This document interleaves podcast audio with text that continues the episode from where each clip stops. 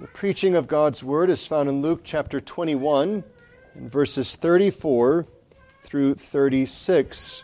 Luke 21, 34 through 36. You'll remember that last we were together with this book before us, we had the testimony of that last and great day. Of course, there was included in Christ's words things regarding the destruction of Jerusalem but likewise, there was the anticipation of that most solemn of days that shall come upon the face of the earth when Christ returns.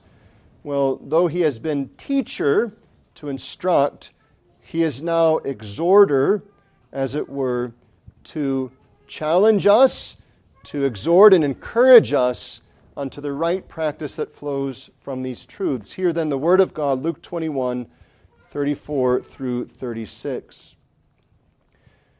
And take heed to yourselves, lest at any time your hearts be overcharged with surfeiting and drunkenness and cares of this life, and so that day come upon you unawares. For as a snare shall it come on all them that dwell on the face of the whole earth. Watch ye therefore, and pray always that ye may be accounted worthy to escape all these things that shall come to pass and to stand before the Son of Man. These three verses for our consideration. Christ, in his teaching, is ever faithful to instruct, and yet he's also ever faithful to show us and to apply to us these truths and how they are to impact and transform our lives. He's not content to leave the people with right notions of truth, but rather would cause us to see how those right notions are to challenge and transform the way that we live. So notice how all this began. It started from an observation of his disciples, verse 5. Some spake of the temple, how it was adorned with goodly stones and gifts. So he hears them pointing this out to the, himself. And he then, from that, goes to instruct. And he warns them of the coming destruction of Jerusalem. And from that leans into the greater destruction that should come upon all the earth. So, from a casual observation, Christ uses that to do much good, speaking about important things. Brethren, this is instructive for us. If we are Christians, we should be learning of the Master how to take casual things and to invest spiritually for the good of souls about heavenly things. So he takes this observation, which leads to a question when shall these things be? And he sets forth the solemn truths of the destruction of Jerusalem, the times of the Gentiles, a season of persecution and leads to consider the last day. But now, not content to have set forth the truth, as it were, in its bare form, he then shows how this is to impact the lives of his people. So he concludes all with an appeal. And this is common throughout the scriptures. His disciples do the same. You think of the structure of Romans, how from Romans 1 to roughly chapter 11, it's preeminently doctrine. This is this truth, this is what this means, this is how this relates to that, and all of these different things. Every once in a while, there's an, a moment of application, but from chapter 12 onward, it's heavily weighted toward applying the truth that's been set forth. The same as in the book of Ephesians, as you can look and see the same. And though it's not always so evident of first this, then that, it's true throughout the scriptures. Sometimes it's first the practice, and then the practice is shown to be founded upon a truth. The point of all of this is to show that when the scriptures think of right doctrine, when they think of what we call theology, it's never an end in itself. Doctrine is not an end in itself. Theology, as far as our understanding of doctrinal truths, is not an end in itself. It is meant to lead us in the way everlasting. So when we hear our forefathers speak of what theology is, they speak of it as, in various ways, you know, heavenly doctrine unto heavenly practice. So it's instruction, training in righteousness. Theology is the teaching of God regarding Christ unto a life of godliness. And they're doing nothing but representing the thrust of the Scriptures. You can see it in the Ten Commandments. It challenged the children last time to commit to memory the preface of the Ten Commandments. And the importance of that is this it starts with the statement of truth I am the Lord thy God, which have brought thee out of the house, out of the land of Egypt, out of the house of bondage. And then it goes into practice. And this is seen again and again throughout the scriptures. It is clearly seen in the Master's teaching as well. So notice he exhorts, verse 34. All of these truths, he says, take heed to what? To yourselves. He doesn't just say, take heed to your understanding. It's true, we ought to make sure that our thoughts are in accordance with Christ's teachings, but he's rather addressing the whole of what we are. And you can see this when he says, Lest at any time your hearts. And so he's addressing the whole man. So he's not just saying, Listen, make sure your doctrinal I's are dotted and T's crossed. Surely that's true. We ought to be precise in our understanding, and as many gifts as He may give us, we're to exercise them, to search the Scriptures, and to bring our own understanding under them.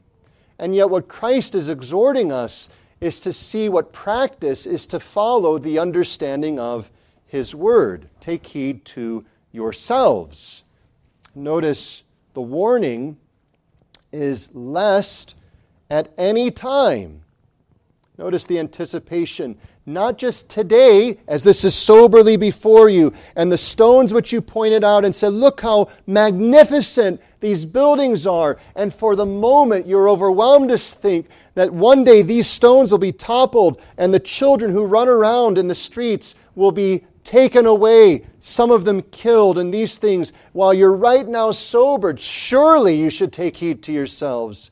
But he says, at any time, 20 years from now, 50 years from now, when things are well, when health is strong, when family is abundant, when riches are multiplying, take heed to yourselves then. And is there not likewise in this a lasting call to the church in all ages? Well, what is it we're to be mindful of?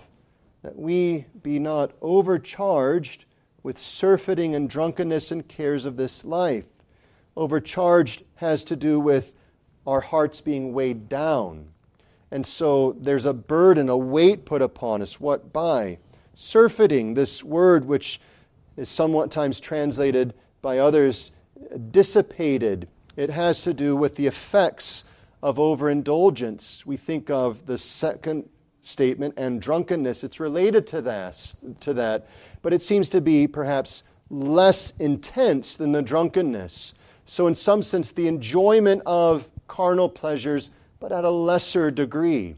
And then drunkenness, the reckless abandonment to all the heart being given over to these things. So, in one sense, he says, listen, you need to be watchful lest your heart be given to carnal pleasures, sinful, forbidden things. But notice he doesn't leave it there. He says, and cares of this life. Now, he's already addressed this, hasn't he? When he says, Take no thought what you will eat or drink or wherewithal you shall be clothed. What are those? There's nothing in and of those things themselves that is sinful. We need to eat, we need to have food, we need to drink, we need to have water and other refreshments. We need to protect our bodies, we need clothing. But he says, take no thought of it. So the cares of this life is not addressing the explicitly sinful things like overindulgence in food and alcohol and overindulgence in uh, other things that any participation in would be sinful, but he says, you need to watch over your heart that the necessary things of this life don't weigh your heart down. What a sober reminder that is. And think of the relation this life is going to end. So, what's he saying? So, don't let this life be your focus. Don't let the cares of this life, don't let the sinful pleasures of this life, don't let the necessary things of this life be your focus in this life, because this life is going to end dramatically and indeed fully. He says with the warning that that day come upon you, so that day come upon you unawares. Isn't it interesting how Paul, or Peter says, rather, Paul in 1 Thessalonians 5 says that the Lord will come as a thief in the night, but this should not overtake you because you know the day is coming. That's what Christ is saying. You know this day is coming. So your every breath, your every motion should be lived out in light of this truth. So he says again, it'll come upon the whole face of the earth. Verse 35 Therefore, watch and pray always. Not just on the Lord's Day, not just at midweek prayer meeting, not just in family worship, not just in secret devotion, but the whole of your existence as a disciple of the Lord Jesus Christ is to be a continual watchfulness lest these things creep in, crowd out, and weigh down your heart with things that are unnecessary in the ultimate perspective. And all of this is because of that last great day. In other words, what Christ is saying is that the certainty of the last and dreadful day that he has set forth calls for the constant preparation and watchfulness of that last day so long as we live. You can think of it this way. If there was a group of soldiers that were told by their commanding officer, you need to be ready at every moment to go into battle. And then days pass, and there's a reminder given, and days pass, and then finally the alarm sounds and it's time to go. And some had, as it were, become casually indifferent to those things. Well, so many days have passed, it's not really going to come to us, and so on. They wouldn't be commended, they would be reproved and reprimanded for their casting off of their commander's call and word. So it is for Christians. Though days pass, though weeks pass, though months and years pass in our lives, though hundreds of years pass in the existence of the church, yet the church is still called every day to be watchful and praying because there's a time coming when everyone here is going to stand face to face with the Lord Jesus Christ. That fact is to govern everything we do, as we'll see. So consider then three things from this text. Firstly, the reasons to prepare. Secondly, the way to prepare. And then some applications that follow. The reason to, reasons to prepare, the way to prepare, and then a few applications. Firstly, then, the reasons to prepare.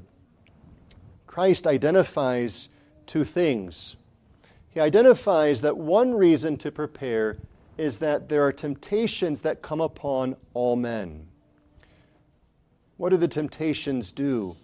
Well, he likens them in one sense to a snare, right? You see that in verse 35, which elsewhere in Scripture says the same.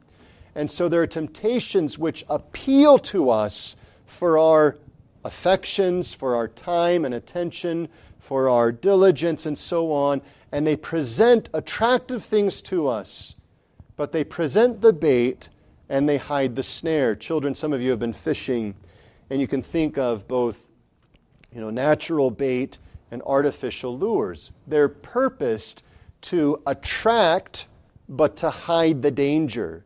And so there are people who spend literally hundreds and thousands of dollars to have the thinnest yet strongest line so that fish would not see anything attached to this.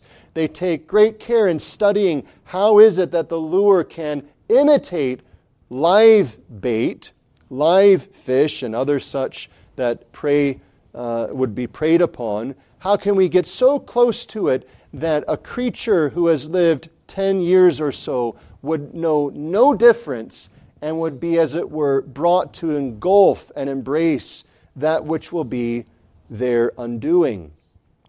Well, this is what temptation does. Temptation presents all of the beautiful attractiveness, right? Remember the first temptation in Genesis chapter 3. Satan points out all of the loveliness. He denies the injury, and Eve takes notice and says, Look, it's good for food, it's able to make one wise, it's pleasant, and she takes it. What happened? Satan presented the bait with great skill. He denied the danger with great deception. Eve, in her folly and deception, took it, ate it, and then she realized she had been deceived, right? Well, this is what happens every time temptations come. What are the temptations here? They are this crowding of our hearts, this weighing of them down by the pleasures of sin and by the cares of this life.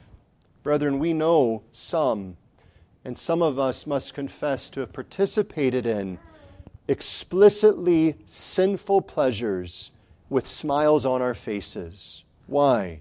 Because all that we saw was the seeming delight and satisfaction of our lusts being fulfilled.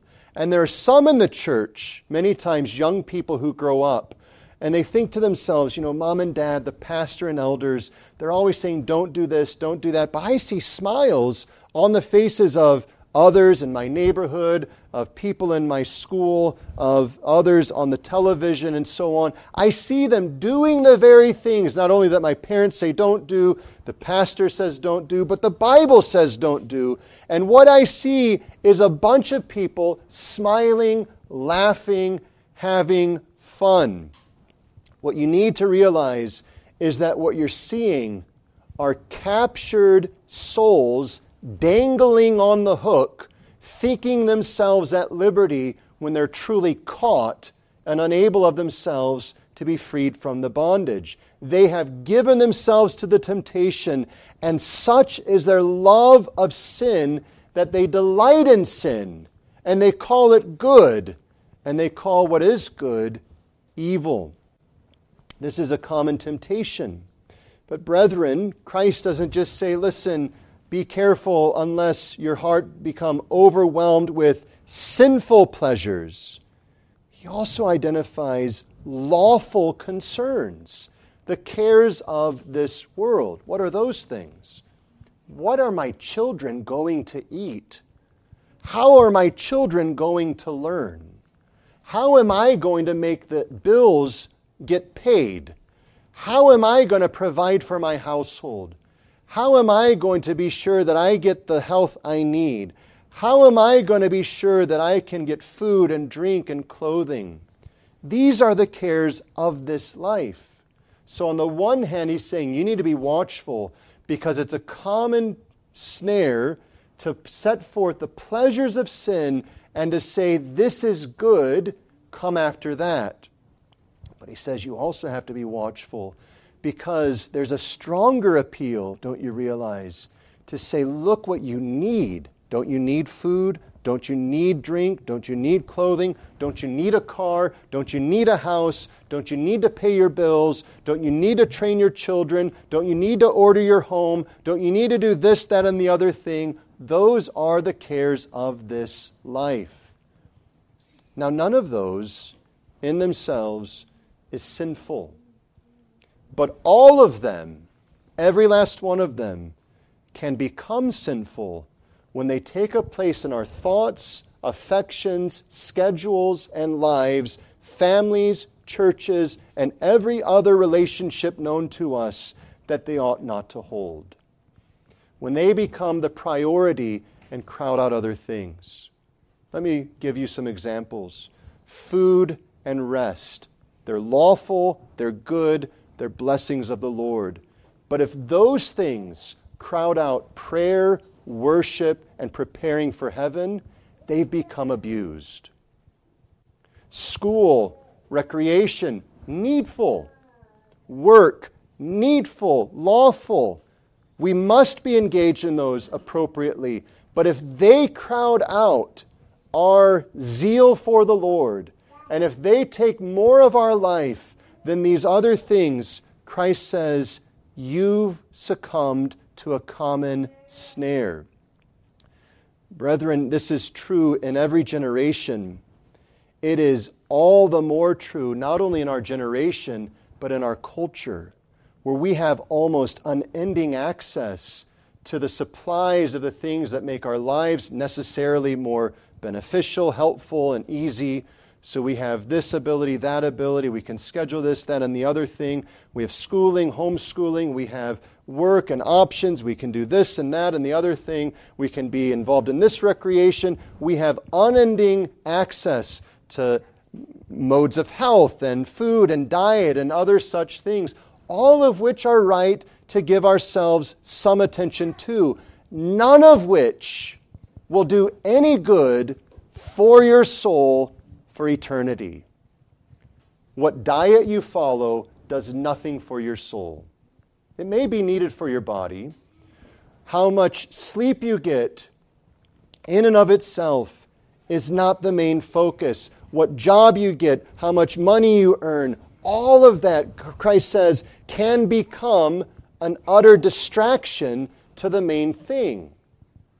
And so, good things, Christ says, can indeed become something, when abused and misused, that is a distraction.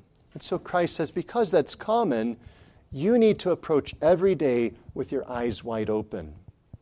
You need to look and to realize that even good and lawful things that I have to give myself to, if unattended to, can become a domineering thing in my life and cause me to walk astray. Which then the second reason is these common temptations can lead to a fatal error. Notice verse 35 As a snare shall it come on all them that dwell on the face of the whole earth. What is it? It's that day. So that day come upon you unawares. For as a snare shall it come on all them that dwell on the face of the whole earth. Satan is a master, but let's be clear our hearts are most willingly entertained by him to follow after things so that our minds become less clear about the last great day. And we become more focused on the passing days of our life. And so we think, you know, what house am I going to live in? What school are my children going to go to?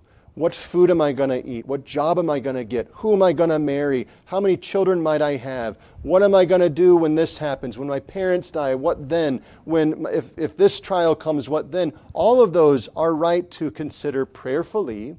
All of those are right to approach with submission to God and seeking his blessing. But all of those also can become so demanding in our lives that subtly what happens is the whole of our soul's attention goes to the passing temporal realities of this life and neglects the unending reality of what comes at the last day. This is summed up by Christ. You remember the rich man and Lazarus, right?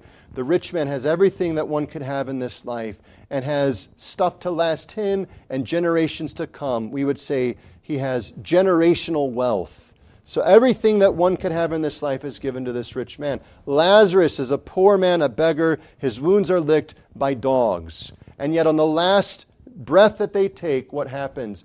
The rich man finds himself in misery, and Lazarus finds himself in glory. Think of that for a moment.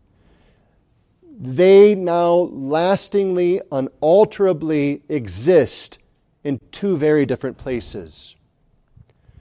So, whereas the rich man had all the blessings of this life, and Lazarus had none, the last day would show that Lazarus has now all of the blessings of everlasting life, and the rich man only has unending misery. That's the fatal error.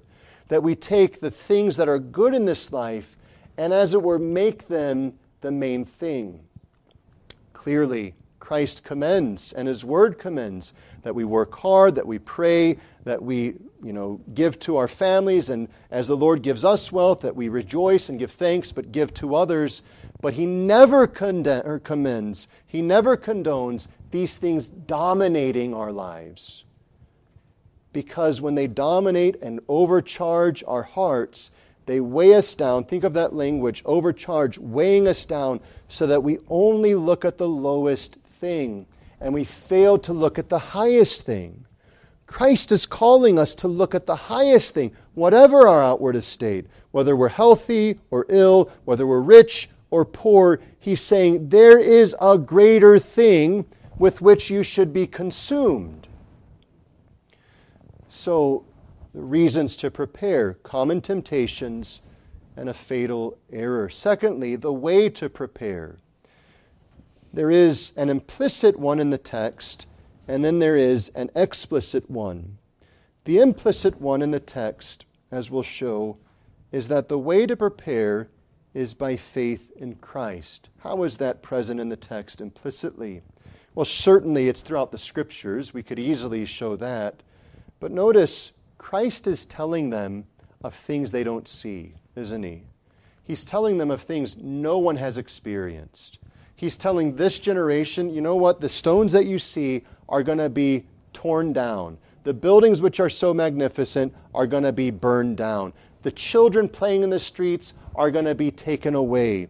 All of what you're seeing right now by sight, you need to take my word for it. It's going to be upended. The beauty of these things, the glory of these things will become nothing but waste.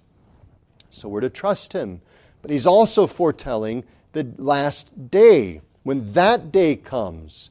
And so, what's he saying? He says, if we're to prepare, we need to trust what Christ is saying. And here's something for us to consider What do you trust more? Do you trust your bills or do you trust the Bible? Do you trust what's coming to you tomorrow on your schedule or do you trust what's on God's schedule of the last day? Which is more governing of your life? Now, of course, we look at our bills and we have responsibility to pay them. We look at our family and we have responsibility to feed them. But what Christ is getting at is though those things are true, it never is to permit your heart being overburdened by them. Why so? Because Christ earlier in this very gospel has said, Seek ye first the kingdom of God and his righteousness, and what? All these things shall be added unto you. See the point? Christ is saying, Trust me on two counts. One, these things are going to happen. Jerusalem's going to be destroyed. And so when you see these initial signs, you need to flee Jerusalem. But likewise, you need to trust me. This world is going to be destroyed. And so you need to use this world in preparation of the next. And when your heart becomes concerned with the affairs of this life, you need to trust me. For I've said, as you seek me first, all these things will be provided to you. So, in other words, if ever we're to prepare for that last great day, it demands first and foremost that we take Christ's word as true. Someone says, but my fears are. Well, it's not that we don't have fears, but the question is, what do we do with those fears, right? If we have faith, we take the fears to our Lord and we say, Here's what you've promised. Here's what I'm worried about. Would you take your promises and tend to my heart, heal its concerns, strengthen my faith? Lord, I do believe. Help thou mine unbelief, right? So we're coming to Him by faith, for faith, by grace, for grace. So if ever we're to see our lives transformed in the way that He's saying, it will only be as we acknowledge that Christ is true, that what He says is true, and what He says is worthy of our lives being conformed to.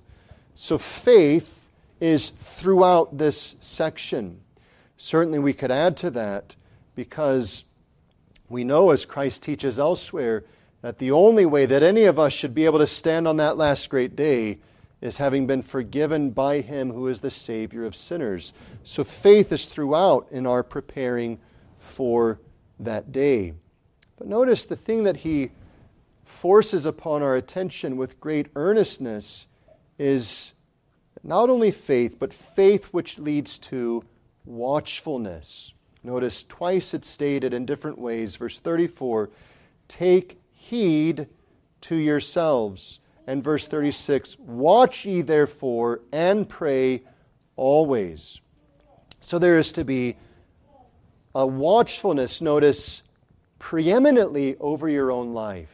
Now, you know what we love to do?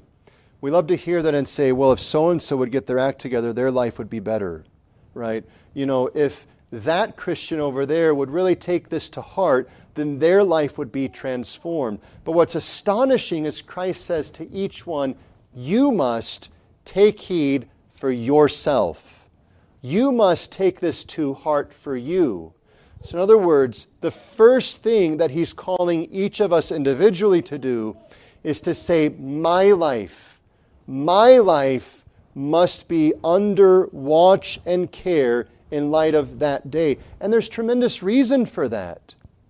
Because others will have to answer for their lives, but you will have to answer for your life.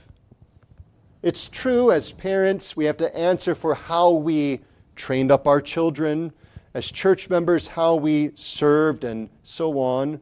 But we will not have to answer for the sins of others, right? we will have to answer for our thoughts, our words, our affections, our allegiance, our actions. And so Christ is saying to each of us the first responsibility you have in light of that last day is that you would take inventory of yourself, that you would consider, well, how is it with me? Am I having my life brought into conformity to a heavenly and holy watchfulness in preparing for that. Well, how does one do this? If we're to watch, take heed to ourselves, Christ then gives us help. Lest at any times your hearts, your inward man. So surely we need to take consideration of our actions, our speech, and our uh, behavior. But he's saying if you're going to watch, you actually have to watch the depths of your soul. Because that's where it all begins. Surely we can say, as John Bunyan talked of in his book Holy War, we can talk about the eye gate of our soul, the ear gate of our soul, the things we see and the things we hear, that these are the ways of entrance into our thoughts and desires. And yet we have to admit this if there was nothing in us that would latch on to temptation, nothing we would see or hear would ever draw us to sin. And so this is why Christ is saying, Watch over your hearts. Proverbs tells us in chapter 4 keep your heart with all diligence. Guard is the idea. So, children, you hear the word keep, and you think of, well, I'm holding on to this. And there's truth to that in the Hebrew word. But the word keep is actually the word guard, protect. And so castles would have a keep. Oftentimes it was where they would store treasures or prisoners, things they didn't want to get out, things they didn't want others to come and take, they would put in the keep, the place of protection. And Proverbs chapter 4 is saying that's what you need to do with your heart. That you don't let things get in it that shouldn't be, and that you don't let it go after things that shouldn't go after. And so Christ is saying you're to take heed to yourselves lest your hearts, your desires, become overwhelmed. So, in other words, words, we have to watch over our desires. You know what that demands? It demands solitude and self examination. You can't do this in the volume up era that we live in. You can't do this with your smartphone out, checking apps, going through pictures, going through email. You need to set all of that aside if ever you're going to keep yourselves. It's astonishing that you read books, literature, and you read of people who get captured, and then the way they get out is by distracting the guards who ought to be attentive to what's kept. They get distracted somehow, then the uh, prisoners get out. That's true in the scriptures, even. Well, you need to be the guard that is distracted by nothing. You need to be the one that says, I'm setting all distractions aside so that I can watch over my heart. That's why in the Hebrew, Proverbs 4, it says, Keep your heart with all keeping, with all guarding, which our English has translated the idea, but the Hebrew is more forceful. Keep it with all keeping, all attention, all focus. Take heed to yourselves, lest at any time your hearts be overcharged with these things. Watchfulness, in other words, not only over your words and actions, but over your loves, your affections, your desires. You can see this by the outward words and actions. You can see this by your use of time and priorities. You can see this by all of those things. But all of those have to be so many rays of light shining upon what is my heart wanting? You know, a good way to ask yourself that is this what do I fear most in this life? Because that will reveal where your strongest affection is. Let me give you an example. All of us, I trust, fear pain, physical pain. We read the stories of martyrs and we wonder at the Lord's ability to strengthen them in the midst of torture. And we say, I don't know if I could do that. What would happen in that moment? The scriptures tell us the key. They loved not their lives unto death. They feared something more than pain. They feared the dishonor of God. And see, you see what happens is when we examine ourselves and we say, Oh, I find fear of pain, that's not, Oh, I'm sinning. We ask ourselves, But what do I fear more? Do I fear more pain or do I fear more dishonoring God?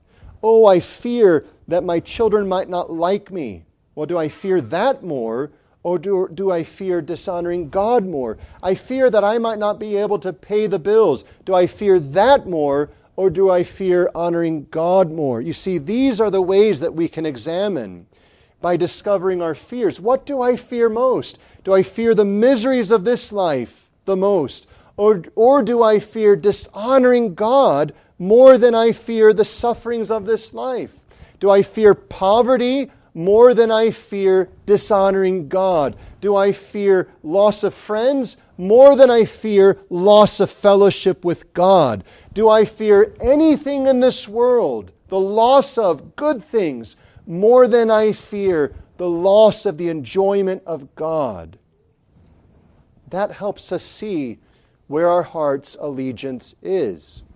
Of course, it's certainly the case that we should be concerned about physical needs, paying bills, feeding children, school, recreation, sleep, diet, all of those things. But all of those things take not only a second place, but as it were, a last place to the main thing of knowing the Lord and following Him. We do this as we watch over ourselves, our hearts particularly, but we also do so as we watch over and against prioritizing the temporal. This life is important. This life has good things in the Lord's mercies. But none, none of the things in this life are to be compared with the honoring of God's name and the life to come. This life is subordinate to, second to, the life that's coming. But most in the world, as Christ is making the point, live as if this life is what matters and that life is sort of a dreamy, airy, wishful thing. Christ is saying, here's the fact the last day is coming, such a day as the world has never seen. The dreadful scene of that day will then show that it was an utter waste every single time we prioritized anything, howsoever good in this life, over and above Christ's honor and the life to come. So we need to watch over what is my heart prioritizing? Sometimes I face the temptation, I'm sure as many of you do. I've got so much going on. You know, I'm just going to sort of skip my Bible reading and I'm going to get on to the things that I need to get on to. Isn't that the way we think? I'm going to skip by time of prayer and I got to get to cooking a meal. I'm going to get skip by, you know, time of fellowship with Christ because I need to get to work. I'm going to skip by this because I need to. Those are the ways we talk. If not talk, those are the ways we think, but we've got it backwards. Those things are needful for this life, and by Christ's calling, we need to order our lives to fulfill them. But the world coming is far more real than this life. And so our lives now are to be ordered for it. How do we get there? Christ tells us as well by remembering that day. Verse 34 So that day, children, you love those days of celebration. You have birthdays, you have time with family, a vacation to go. It gets on the calendar. Mom and dad talk about it. Brothers and sisters talk about it. You get, as it were, encouraged for it. It's on the calendar. It's coming. And your life begins to be ordered toward it. And so eventually that time comes and you're packing and you're excited. Mom, what do I need to pack? What do I need to bring? Who are we going to see? What are we going to do? What's the schedule? What's going on? How long are we going to be there? Oh, it's going to be too short. You know, I want to stay there. All these things start to build up this affection for that coming day. And yet, every time you mark something on your calendar, it should have an asterisk over it saying, if the Lord will. You don't know if your birthday's coming. You don't know if the vacation's coming. You don't know if your wedding day's coming. You don't know if your anniversary's coming. You don't know if this is coming on your calendar. But there is one day that God has marked on His calendar that every one of us will experience. Every single one, even if it's not on our calendar. And it's the day when Christ will return. And Christ is saying, if you want to live in light of that day, you need to see it marked over the whole of your calendar. Remember that day. September 3rd, 2023, remember that day. September 4th, 2023, remember that day. Every day you wake up, as you wake up, your eyes open, you say, Thank you, God, for a new day. You need to say, consciously and deliberately, remind me of that day that's going to come. When you prepare and you're going through your files, you're getting ready, searching your calendar, getting ready to go to work, getting ready to care for the kids, going to school, teaching children, whatever it is you're doing, you need to consciously keep before you, help me to do this in light of the last day, because that day is the day of reckoning. Everything that you've said, everything that you've done, everything that you've desired, everything that you failed to say, everything you failed to do will be brought for a full reckoning on that day. It's not some overzealous concern, it is the fact of that day and what it means that Christ implores us then to say, Watch, therefore, and pray always. All of us struggle with prayer, but we should not say that with comfort to ourselves. We should say that upbraiding ourselves. Sometimes people use sin and the commonality of sin as if it's an excuse, right? They say things like this Well, you know, everyone, you know, I, have lost my temper, I've gotten angry, I've sinned in my speech, but everyone sins and gets angry. That's not an excuse. That's not a comfort. That should bring us low. You know, I don't pray as much as I ought to. I don't pray as fervently as I ought to. I stumble and struggle, but everyone struggles and stumbles. That shouldn't bring us comfort. That should bring us low to cry out, God, revive your cause. Make us a people of faith and prayer. Because everywhere you look in the scriptures, prayer is never minimized. It's never set aside and said, well, you know, pray when you want to. If you get to it, if you don't, it's okay. You know, don't worry about it. But think of this, you know, here Christ says, pray always. Elsewhere we're told, pray without ceasing. We're told, give thanks for all things, give thanks in all things, rejoice evermore. The constant drumbeat of God's word is our souls are to be engaged spiritually at all times, seeking the Lord. Now, we have to admit this doesn't mean that at school, as I'm doing my math facts and so on, that I'm saying, well, I can't do math facts. I need to pray.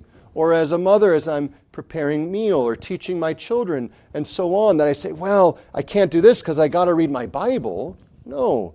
It means that this is leavened through the whole. It means that before and during I'm fellowshipping, Christ, help me. I need help for patience with my children. I need wisdom to know what to say. You know, I'm struggling with this concept. You're the one who's made all things. Help me to give diligence to understand and learn and memorize and be able to uh, take in this difficult learning. I'm at work. Oh, I'm in a difficult relationship. Give me wisdom that I may honor your name. I have a high and heavy project. Give me diligence and favor that I may do this preeminently to your glory, that I would not be guilty of compromising your name and your law and your word, but that my diligence would be, as it were, a testimony of the great glory of your name. You see, the whole of life is thus transformed because of God's grace and the light of that last day. Well, let us close with a few applications. We've noted in order to do this, a preeminent thing that you and I need to do is consciously and deliberately, in a daily fashion, set this day before you. Put this day deliberately before you. Some of you have calendars. And with the advent of all the technology and reminders you can do, it is easy to take steps to do this. If you have a marker board on the top of your calendar, write, remember the last day. If you have a smartphone, put a reminder, a daily alarm that comes off and says, remember the last day. Now, none of that's necessary in the strictest way, but you can see how many ways and avenues there are to fill our minds with reminders that this day that we now live in is moving toward a last day in which we'll give an account. But here's another thing to remember. You should remember that believers who trust in Christ and who give evidence of that by their holy lives, as Jesus himself says, will be accounted worthy to escape all these things, verse 36 that shall come to pass and to stand before the Son of Man. Here's something for you consciously to remember. It's not just a generic last day, it's not just the wonder of the last day, but believers who have trusted in Christ and by His grace have ordered their lives will one day stand before the Lord Jesus Christ. And Christ Himself will look in the eye of the believer and will say, Well done the world doesn't say that. Many times our lusts deny it, and sometimes even members in the church reprove us. But here's the idea remember, we're to trust Christ who tells us these things. We're also to trust him when he says elsewhere that on that day Christ is going to say to his people, Well done. And then he's going to say, Enter in to the paradise of God. Enter into this rest. Enter into this heaven. Enter into this which I've prepared for you. He's going to welcome you personally into the glory of heaven. Now, you can understand how this helps us because when we're concerned about afflictions, when we're concerned about these trials, when we're tempted unto sinful pleasures and so on, all of that is taken from our mind and thrown out the door. But when we bring that back in, we're presenting ourselves with the correction to the aggrandizement of this world in the world's estimation. We say the world and the best it can do is so small, but the glory of what heaven is looms large. Why would I sell my everlasting joy for this petty, carnal, worldly concern? Do you remember what's said of Esau? So it's said of him in Hebrews, with reference to what takes place in Genesis, that he sold his birthright, this promise given to him, for a morsel of food. A morsel. Children, think of that. Would you take a little piece of candy and say, I'd rather have that piece of candy than heaven. No one would say that. No one would say in their right mind, Give me a piece of candy so that I can lose out on heaven. Okay, what if I give you 10 bags of that candy? Then would you say, I don't want heaven? I don't want Christ. You say, well, I mean, that's more, but no, what are 10 bags of candy to heaven? Okay, then I come to you and say, well, what if I give you a lifetime supply of your favorite candy, however much you want? Would you rather have that than the everlasting joy and glory of heaven? And you say, well, that's amazing. I, I don't know how that could happen, but no, because that ends. You know, if I live 90 years, what have I gained but lifetime supply of candy? And what am I missing out but the everlasting reality of heaven? But here's the fact every pleasure in this world is like this offer. You want pleasure for a lifetime? I'll give it to you, says the world. Never tells you that it'll take from you your everlasting pleasure. You want friends? I'll give you friends. You want a happy family? I'll give you a happy family. You want wealth? I'll give you wealth. You want health? I'll give you health. If you give yourself to those things, the world says you can have it. Satan offers it. All these things come. But it never tells us of the last day. Christ comes and says, Remember the last day and then order your life to it. Here's the final word to you, believer. Christ says, of course, if you would be my disciple, deny yourself, take up your cross, follow me. These are true words. But he also elsewhere says that the one who follows me shall enjoy everlasting life. Believer, remind yourself of this that what losses you suffer in this world for Christ are not to be compared to the glory that He has reserved in heaven for you. And as you remember that, then you'll see why it's not only wise and right, but good for you to watch and pray always. Would you stand with me for prayer?